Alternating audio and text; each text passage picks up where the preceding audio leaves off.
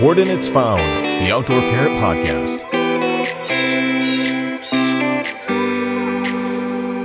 Hi, it's Jelaine, your host of the Outdoor Parent Podcast. We are continuing our backyard ice rink series with part one of our group interview. I invited three ice rink enthusiasts from the Facebook page, Backyard Ice Rinks, to share their experiences and to get a wide range of stories and knowledge. Let's get rolling with it. Uh, my name is Andrea Burkle. Um, I live in the seacoast part of New Hampshire, so it's just like an hour north of Boston, but near where UNH is, the, the university here. Um, and the people that use the rink are myself and my husband and our three kids who are 9, 11, and 18. So yeah, that's pretty much who uses the rink, but um, none of us were skaters. Uh, and I guess this is probably a question for later, but we we were we're, none of us were skaters before we started this project, so it's been.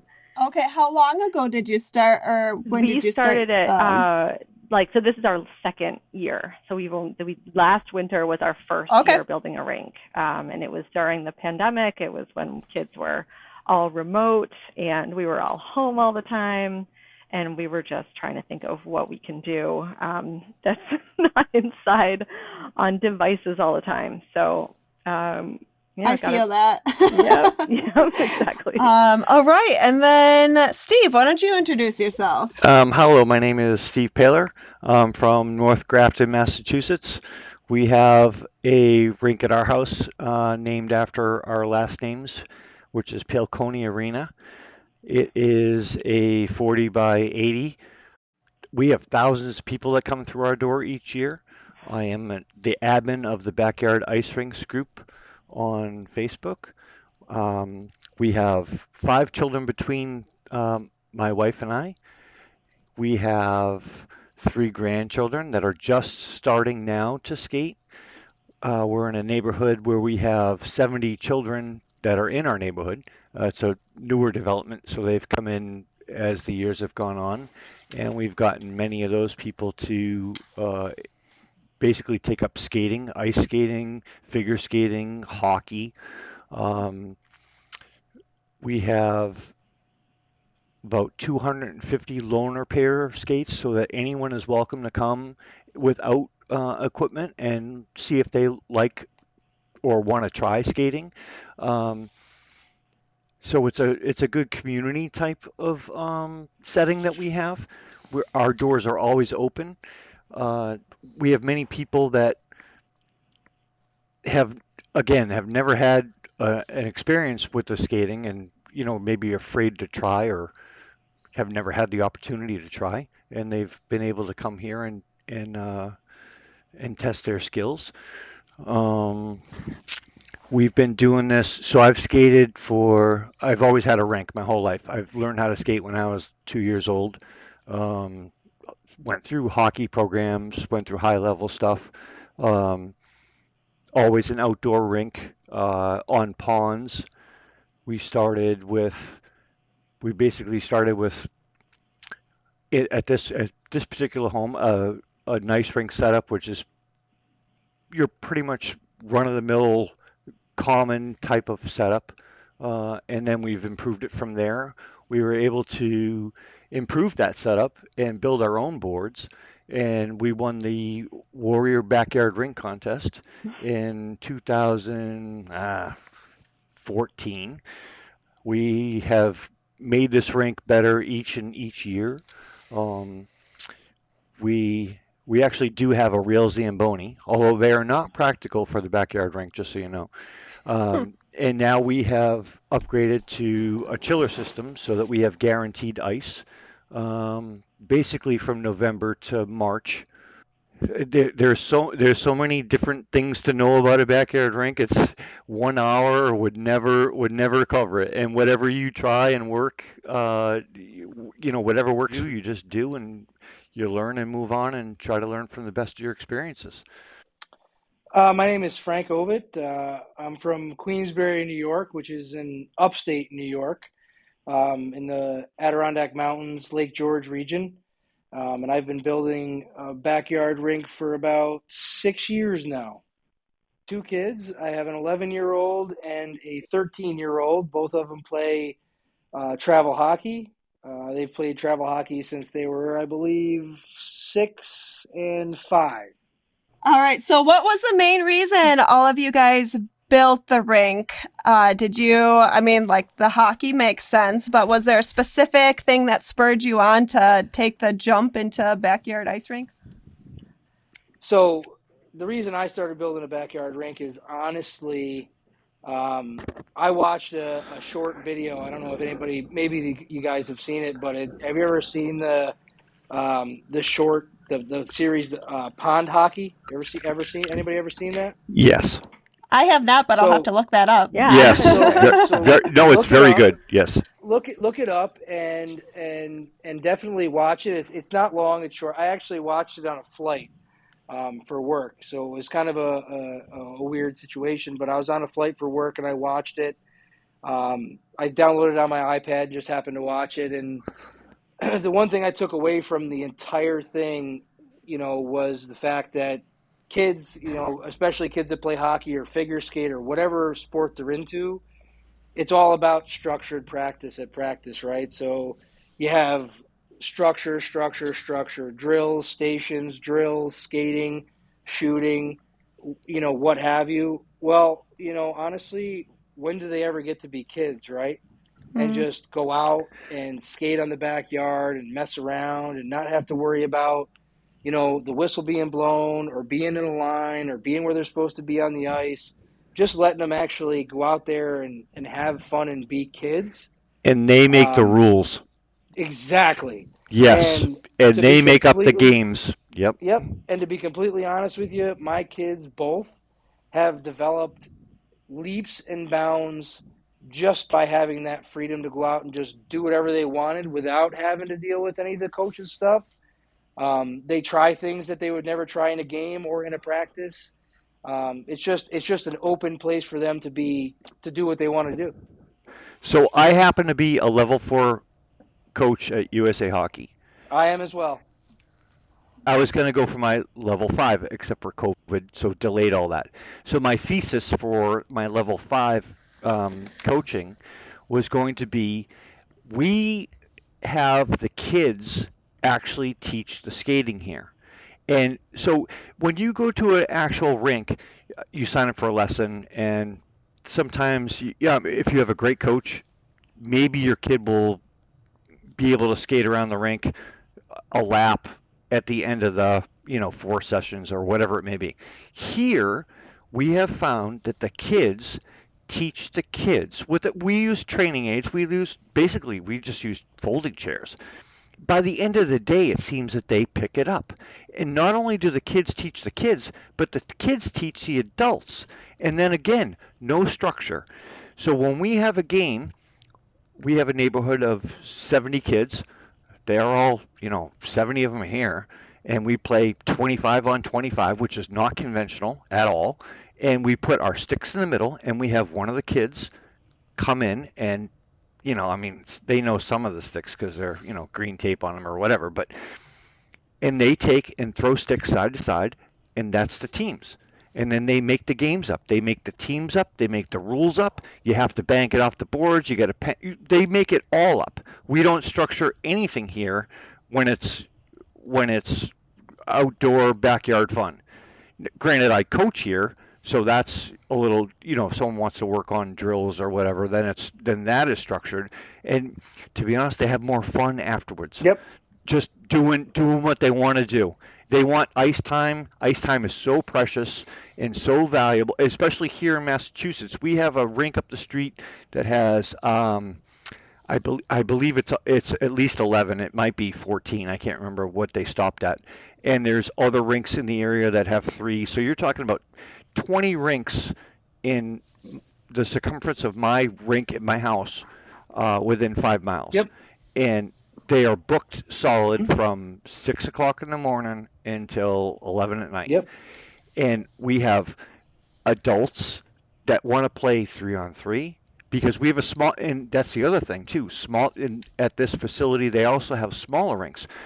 So the smaller rink or the backyard rink provides the opportunity for more touches and they just learn by doing it Mhm. and having fun and not and like you say not being structured or whistled or you know i mean granted they got to keep it clean. I mean you know my my i have to say my sister is probably the worst offender cross checking her kid in the head you know at 10, Right. 10 years old. Right. it's like that's you know come on come on kay you shouldn't be doing that. It's your kid you know. She's like he's got to learn the game. It's like no. He's out here having fun relax it's not structured relax. So the the less unstructured the better they become. And we have seen the same thing. These kids that have never skated before are on select teams. Uh, they've never skated from you know four or five years ago. Never skated before picked up the game of hockey and now they're on select teams and they're like you know what? It's way more fun here in the backyard than it is to go through practice or tryouts, you know, and Yep. you know, going through all this stuff. It's it's it is it's and plus the pressure. There's no pressure here. You know, they can have fun, listen to music. We just don't allow any phones on the ice, and then the kids teach each other, and they it, it's a good.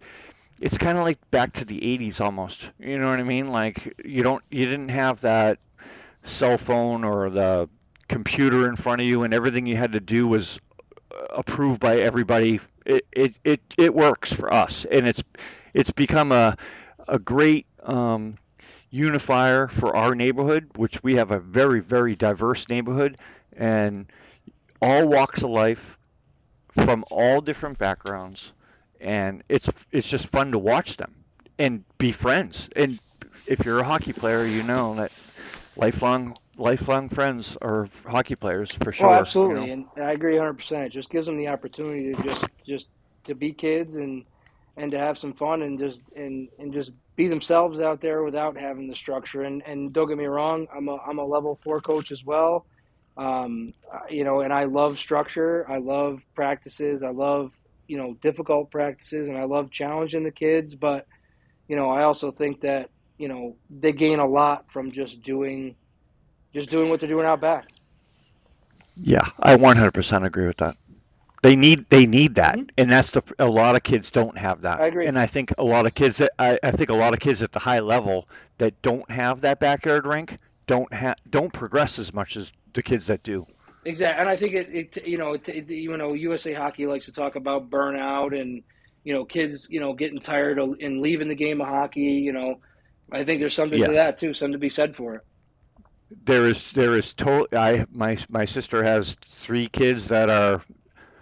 One of them I think will be at least DA, if not higher than that. Um, he's the youngest out of the three, and I'm like, don't don't let him do summer. Don't let him do. Yeah. He's too young. He's only he's only ten. You know. Yep, it's like Absolutely. no, stop that.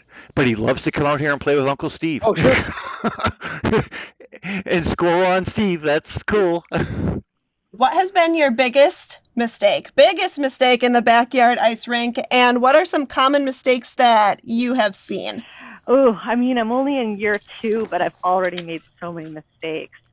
Um, I probably the biggest mistake has just been not doing this earlier. Like I just wish we had, um, you know, we had thought of it, we had known about it, and wish we had built a rink many winters ago, so that you know my kids could have been even younger getting started on it. I look at my backyard, and I'm like, what were we doing back there? why weren't we? Why didn't we build it earlier? Um, but I'd say the other like sort of structural mistake was probably just um, we got a little impatient last year, and as soon as the water froze a little bit, my kids were out there skating, and it wasn't deep enough. So we had like, you know, it was probably only like two inches deep on the high end, so there were like tiny little cuts in the in the liner. You know, it just wasn't deep enough. So you know, you learn you learn with your mistakes. Flex tape is your friend.